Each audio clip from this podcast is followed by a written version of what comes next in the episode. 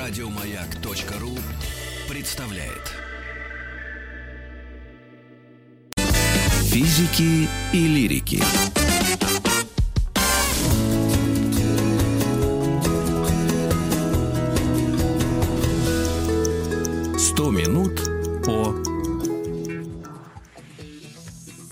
100 минут о космосе, друзья. И сегодня мы будем говорить с вами на тему «Люди на Луне». Вот не, не американцы на Луне, а именно люди на Луне. И у нас э, Виталий Егоров с нами, популяризатор космонавтики, наш постоянный гость, и он же «Зеленый кот» в интернете. Виталий, привет. Приветствую. А, давай мы пойдем вот так прямо. С момента, как э, люди задумались о том, что на Луну надо бы слетать, ну, сначала спутниками, потом какими-то самоходными, э, значит, э, луноходами, а потом уже, собственно, и непосредственно человеком. И до момента сегодняшнего, когда у нас главный вопрос, почему сегодня никто не пытается на нее полететь, опять э, даю тебе слово. А, ну, если говорить об истории и о мыслях о том, как полететь на Луну, то изначально, конечно, предполагалось, что полетит человек. Там можно вспомнить и спушки на Луну, и более ранние э, фантастические и практически сказочные приключения различных людей, которые добирались так или иначе до Луны. Mm-hmm. Потом уже, конечно, когда появились там сложные автоматизированные системы, роботы, и тогда уже поняли, что проще все-таки будет и безопаснее добираться сначала роботами, а потом уже разведав дорогу и людьми. Но это момент от разведки до э, полета там занимал считанные годы. Там 66-й год первое мягкое прилунение автоматической станции Луна-9 советской, а 69-й год уже люди. Если касаться ну, вопроса... Сначала, да. сначала, э, сначала ведь был просто еще полет э, посмотреть, что на обратной стороне Луны, ведь она же еще была тоже ну, некой загадкой да, тогда. Взгляд с другой стороны на Луну, но он, он производился все-таки из космоса, это по э, задача немного попроще, чем посадка, или прямо скажем, намного проще, чем посадка. Но на тот момент, 59 год, когда был произведен этот взгляд э, Луной-3 первая фотосъемка. Это, конечно, было, ну, тоже серьезно повлияло на умы землян, на, открыло новое понимание того, какие возможности появились э, с началом космонавтики, с полетами. То есть Луна казалась прибита к э, такому условному хрустальному куполу на небе и не виделось никаких возможностей заглянуть за нее с обратной стороны, и тут mm-hmm. Э, Советский Союз взял это и сделал. Конечно, это было фантастическое достижение именно в масштабах всего человечества. Но было понятно, что фотокамера и человек это совсем разные э, понятия, и сложнее и гораздо, конечно, интереснее отправить и человека. Что и сделали. И неоднократно там было 6 полетов с посадкой, э, было пара облетов, там Аполлон-8, Аполлон-10, совершали беспосадочный облет, еще Аполлон-13 там был, тоже аварийный, но все-таки с возвращением людей от Луны. А, а потом, потом все кончилось, интерес угас, потому что все, человек побывал на Луне, и с тех пор, к сожалению, так толком и не придумали, что ему там дальше делать. Думали mm-hmm. про базы, про станции различные исследовательские, там астрономические телескопы придумывали, как установить. И, в общем, оказалось, что телескопы можно просто запускать в космос, и запустили там космический телескоп Хаббл, Кеплер, много других, российский радиотелескоп, радиоастрон летал. В общем, э, все можно оказалось сделать без участия человека на Луне. И сейчас наша космонавтика действительно остановилась на низкой околоземной орбите, хотя вот сейчас снова разговоры пошли о том, чтобы полететь. Но цели, в общем-то, новых так и не придумали. То есть э, тогда это было... Подожди, мы, мы сейчас да. к целям дойдем, у нас впереди еще есть время. Вот э, сам полет, то есть я правильно понимаю, что это был первый полет человека, где, собственно, до цели надо было лететь там трое суток, правильно я понимаю?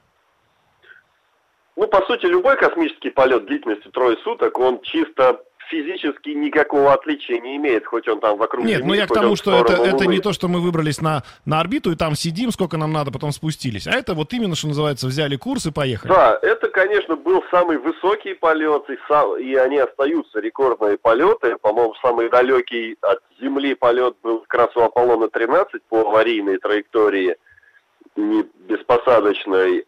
А Так, это, конечно, да, люди впервые улетели из околоземного пространства, вышли за пределы Земли магнитосферы, оказались в межпланетном пространстве, и те условия, которые воздействовали на экипаж, они, по сути, будут те, теми же самыми, которые будут, если мы полетим на Марс, или даже там дальше к более дальним планетам. А, более того, в рамках экспедиции Аполлон 15, 16 и 17 именно в межпланетном пространстве был совершен выход людей. Один человек, один там астронавт выходил в открытый космос, как раз тот, которого не брали на поверхность Луны, ему дали возможность э, выйти в открытый космос. Э, там нужно было техническую задачу выполнить, собрать фотопленки, которые, э, на которые велась съемка с орбитального модуля, который над Луной летал. И это было вот эти три человека, это единственные три человека, которые были в настоящем открытом космосе, потому что наши современные космонавты, хоть они, конечно, выходят в открытый космос и подвергаются там в скафандрах, конечно же, воздействию негативному открытого космоса, но все-таки с точки зрения физики это не такой уж открытый космос, потому что там остается воздействие нашей атмосферы, она еще там простирается до высоты 900 километров, а некоторые там особо разреженные газы и дальше, и выше – там магнитосфера, это все-таки немного не тот открытый космос, не настолько открытый космос, какой был вот для этих трех людей. Ну и, конечно, на поверхности Луны он тоже, в общем-то, более открытый, чем на низкой околоземной орбите. Вот недавно как раз данные пришли. Э, китайский космический зонд, который высадился на поверхности Луны, э, он провел измерение космической радиации на поверхности, и там оказалось, что по условиям чуть-чуть по радиации похуже, чем на поверхности Луны, чем в открытом космосе на высоте низкой околоземной орбиты, на высоте Международной космической станции. Э, но в целом разница есть, и вот именно межпланетное пространство, причем не на поверхности Луны, а в космосе, вот лишь три человека были. Угу. Ну да, вот та, тот самый полет, который, собственно, завершился э, удачей. А если вы, дорогие друзья, наши слушатели, хотите понять, насколько это была сложная история, вот просто если смотреть на ракету Аполлон, да, вот которая летала туда, э, то практически полностью вся ракета, ну, за исключением, может быть, маленькой-маленькой верхушки, что называется, уходила в в работу, да, то есть и модуль посадочный, и который оставался на Луне, я так понимаю, да, там и, да. то, соответственно, вся та часть, которая возвращалась. То есть там, по-моему, не знаю, маленький-маленький такой куполочек только возвращался на Землю, да, да из всей огромной ракеты. Да, все, все верно. Спускаемый аппарат, у него внутренний объем э, 6 кубических метров был. Сам он внешне, конечно, площадь его побольше, но все равно в масштабе гигантской там 100-метровой ракеты, там массой 3000 тонн, это, конечно, Э, очень малая э, часть возвращалась на Землю, но, конечно, она позволяла доставить э, людей безопасно или относительно безопасно обратно домой. Вот это соотношение говорит нам что-то о некой рентабельности да, пилотируемых полетов туда? Это говорит о том, насколько космонавтика, в принципе, сложна с энергетической точки зрения. То есть э, на сегодня, если ракета способна в космос вот, запустить примерно 4% своей стартовой массы, это хорошая ракета. Это прям вот э, практически достигшая инженерного совершенства. С одной стороны, это, конечно, очень мало, соответственно, и сила притяжения, и атмосфера выступает против космонавтики и мешает нам это сделать. Но в целом, если задуматься вот о тех планетах, которые на сегодня находят у других звезд, так называемые суперземли, они, это Земля, но размером, например, с Нептун, ну то есть каменистая планета размером с Нептун. Угу. С нее улететь было бы гораздо и гораздо сложнее, и там понадобилась там такая лунная ракета только для того, чтобы на низкую околопланетную орбиту выйти, а в некоторых случаях даже ее бы не хватило, и э, для тамошних обитателей, если они есть, и если мы когда-нибудь их найдем, космонавтика может быть действительно быть до сих пор фантастикой, э, поскольку вот просто их планета, их физические условия не позволяют этого делать. Так что нам, в общем, относительно повезло с тем, что мы все-таки можем сбежать с нашей планеты, хоть и не так далеко, как э, некоторым хотелось бы. И повезло то, что Луна, в принципе, легко отпускает, в том плане, что вот в прошлом веке удалось все-таки оттуда подняться, да, без безопасной атмосферы да, там нет, в общем. Луна, Луна имеет довольно низкое, низкую силу притяжения, но при этом э, сам факт того, что у Земли есть Луна, это тоже очень большое везение, потому что такие большие Луны или большие спутники, они есть только в нашей Солнечной системе, есть у Земли, а в остальном только у, спу- у планет гигантов. А, Там, Виталий, сейчас вернемся.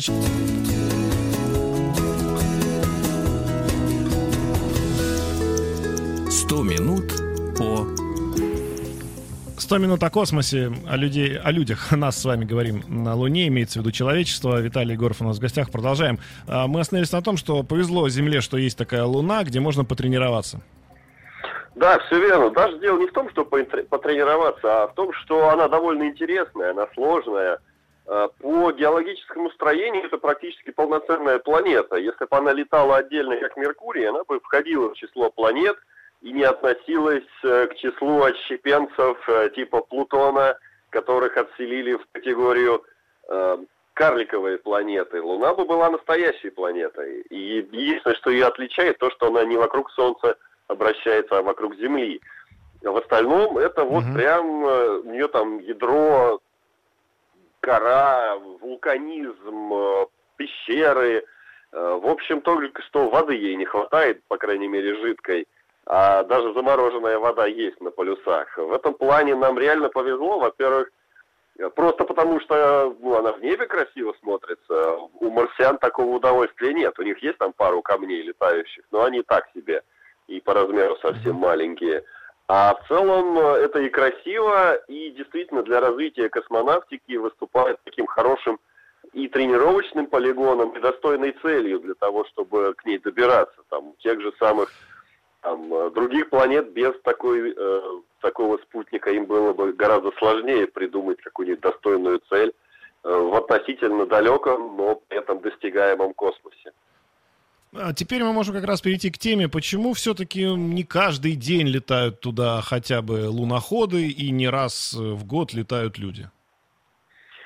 А, Не каждый день луноходы летают, потому что для них а, не придуманы достойные научные задачи. Сейчас, в общем, не каждый день, но почти- практически каждый год уже начали летать луноходы. По крайней мере, в прошлом году была попытка индийского, посадки индийского лунохода. В позапрошлом году китайский луноход успешно сел. До этого китайский луноход садился в 2013 году. Так что в этом плане нельзя сказать, что Луна прямо Ну, Виталий, вниманием. ска- с- смотри, тут очень, очень важный вопрос. Это не просто типа, а у нас есть тоже луноход. Это не из этой серии, а там действительно Э, что-то нет, они хотят э, именно на Китай, сегодняшний э, день раз- раз- Ну, разрабатывать. да, учитывая, что последний луноход был в 1971 году, все-таки там дистанционно управляемый, автоматически, э, точнее, пилотируемый ровер в 1972 году. Все, просто даже если мы запустим такой же луноход, он сможет дать новые данные. Во-первых, мы его можем запустить в другое место на поверхности Луны, как я сказал, она довольно разнообразна. И в разных местах можно узнать разные этапы ее истории и формирования. И второй момент, приборы изменились за 50 лет, повысилась их точность, сложность, масса их уменьшилась, соответственно, в ту же самый объем полезной нагрузки мы можем разместить гораздо больше. В нашем луноходе, например, кроме, собственно, камер, наверное, только два научных прибора было. Э, Рентгеновский флуоресцентный спектрометр и плотномер, то есть такая нога дополнительная, которой он топал в грунт, э, точнее, единственная нога в его случае, которой он топал в грунт, чтобы измерить его плотность. Э, В остальном же он просто ездил и смотрел. Э, И сейчас, если такое же запустить, он узнает, конечно, больше. Ну и появились новые цели. Для Китая вот первый запуск лунохода в 2013 году это был действительно больше испытать, больше показать, что мы можем. Ну и у них был радар, например, который поз- позволял так условно просвещать лунный грунт до глубины в 400 метров. Они нашли то, что там довольно слоистая, э, сло- слоистый состав э, верхних слоев коры, который определяется там вулканизмом и извержением, э, точнее метеоритной бомбардировкой и так далее. А, Если же потом они запустили на обратную сторону Луны, туда вообще посадок ни одной не было до китайской. А индийцы, например, уже нацелились на э, полюса. На полюсах как раз интересно для нынешней науки уже вода. замороженная вода или вода, находящаяся в химической связи с, местным, э, с местными породами, в общем, пока непонятно. Мы со спутников определили, что там вода есть, а в какой она форме, в каком там изотопный ее состав э, и так далее, каково распределение в грунте, пока не определили. Нужно искать поверхности. И вот сейчас индийцы попытались, не получились. На 21 год запланирована посадка спускаемого аппарата Луна-25 российского. Э, индийцы также не э, оставили попыток и сейчас проектируют Чандраян-3. Это вот третий их запуск к Луне. Первый был спутник, второй с посадкой – и вот третий тоже будет с посадкой. Э, снова попытаются луноходик доставить. Но он маленький, совсем гораздо меньше китайского.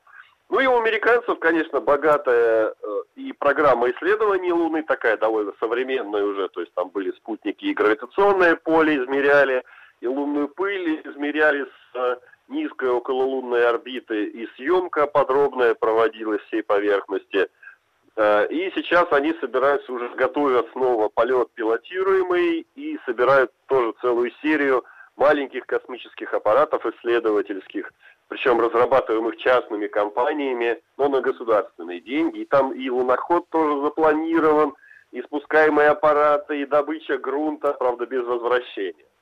Ну а самое интересное, что в ближайшие месяцы можно ожидать, это китайский запуск для возвращения грунта Луны, и это будет такой большой репетицией к китайскому пилотируемому полету. Там очень сложная mm. программа, составной космический аппарат, стыковка на низкой окололунной орбите. То есть такой маленький Аполлон, э, реализованный в автоматическом режиме. И это будет очень интересный запуск. Я всем рекомендую следить за ним. Э, Чана 5 он называется. И вот... Э, Чайна 5. Вот, да, либо в конце этого года, либо в начале следующего они полетят. Ну, смотри, у нас практически не осталось времени. Тебе огромное спасибо за эфир. Ну, просто давай констатируем то, что у нас действительно интерес к Луне проснулся. Да, то есть если в, 70, в конце 70-х там это все забыли, 80-е, 90-е прошли как-то за другими делами, то вот сейчас, как ты сам сказал, и спутники будут, да, и пилотируемые будут, да, полеты Китай и Америка. Да. Правильно? Ну, будем надеяться, и русские полетят. Есть такие планы у Роскосмоса. Ой, да, если говорить о планах Роскосмоса, там чего только нет. Виталий Егоров был у нас в гостях, популяризатор космонавтики, друзья. Мы с ним увидимся и услышимся и завтра, и послезавтра, и всю неделю у нас будет 100 минут о космосе. Оставайтесь с нами и слушайте наши подкасты на платформах наших. Для этого нужно просто найти их эм, через сайт Радио Маяк или на любых подкастах, на любых платформах подкастных. Спасибо, пока-пока. Это были физики и лирики. До завтра. Еще больше подкастов на радиомаяк.ру.